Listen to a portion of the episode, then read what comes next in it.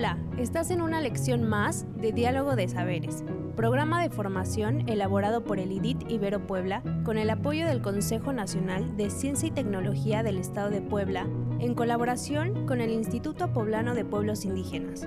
Comenzamos.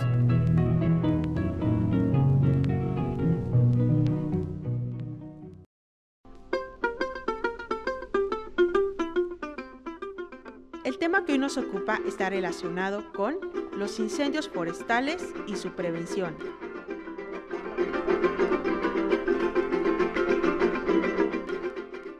El día de hoy hablaremos sobre los incendios forestales y cómo podemos prevenirlos. De forma natural, los incendios ayudan a regenerar la tierra y hasta reproducir algunas especies. Sin embargo, si no los controlamos, pueden ser devastadores. Los incendios forestales son grandes fuegos que empiezan en los bosques o montes y suelen avanzar muy rápido y ser muy destructores. Sus causas pueden ser naturales como las altas temperaturas en tiempos de sequías o un trueno, o bien originadas por la actividad humana, como fogatas mal apagadas. Descuidos durante la práctica del tumba y quema frecuentemente terminan en incendios, o cualquier fuego mal apagado como de alguna fogata o fogón. Las chispas liberadas por tractores o armas de fuego también pueden ser causantes de incendios. También es común ver incendios iniciados intencionalmente por el crimen organizado o intereses privados que quieren cambiar el uso del suelo de los bosques y montes. Lo peligroso de esto es que avanzan rápidamente y pueden cambiar de dirección con las corrientes de viento.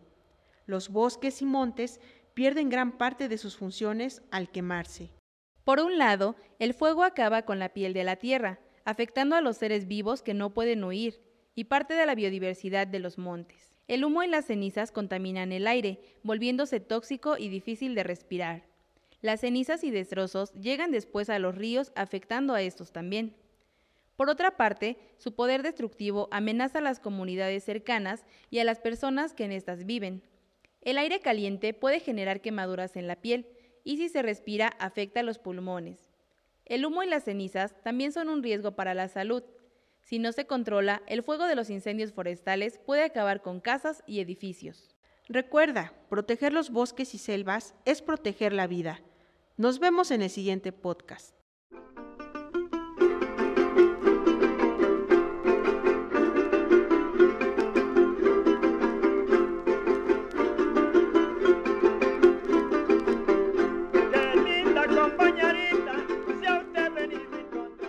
Sabes que está funcionando y que vas por buen camino?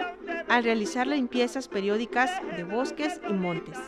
Al estar informados e informar a los más jóvenes sobre las causas e impactos de los incendios. Al contar con depósitos de aguas estratégicos para prevenir que los incendios se descontrolen.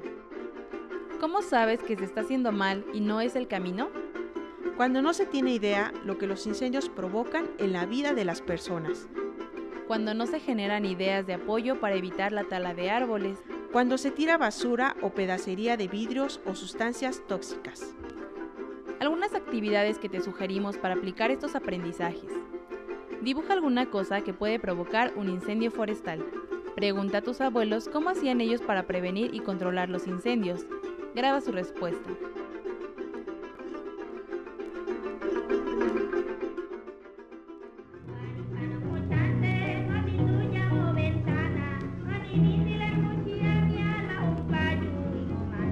Esta fue una lección más de los educadores del programa de formación Diálogo de Saberes. Te invitamos a seguir este diálogo horizontal entre los pueblos indígenas de nuestro país y el mundo entero. Visítanos en www.nododeeconomiasocial.com diagonal saberes.